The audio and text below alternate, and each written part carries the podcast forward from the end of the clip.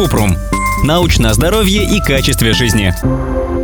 Почему так нестерпимо хочется шоколадку? Кратко. Точную причину тяги к шоколаду назвать сложно. Это может быть голод, скука, усталость или стресс. Подробно. Иногда к шоколаду тянет из-за голода, но часто человек думает, что голоден, хотя на самом деле хочет пить. Поэтому, если хочется перекусить, можно сначала попробовать выпить стакан воды или чашку чая. Если за чувством голода могут скрываться усталость, скука или сонливость, прежде чем съесть шоколад, можно задать себе вопросы. «Я устал?» «Мне скучно?» «Мне грустно?»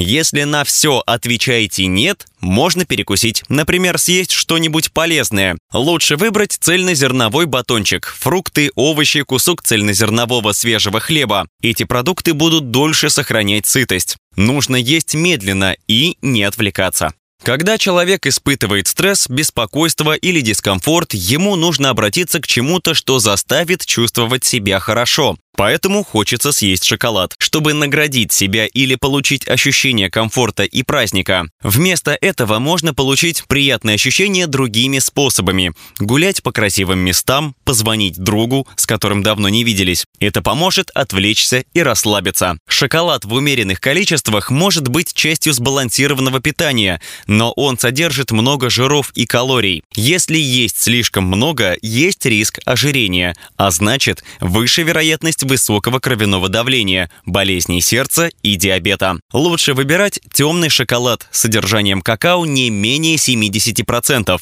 Он может принести пользу сердцу, в нем меньше сахара и насыщенных жиров, чем в молочном шоколаде. Какао само по себе, в отличие от шоколада, содержит мало сахара и жира. Так что, если вам нравится вкус шоколада, добавьте немного какао в нежирное молоко или утреннюю овсяную кашу.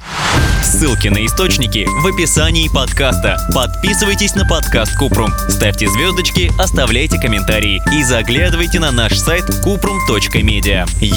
больше проверенной медицины в нашем подкасте без шапки. Врачи и ученые, которым мы доверяем, отвечают на самые каверзные вопросы о здоровье. До встречи!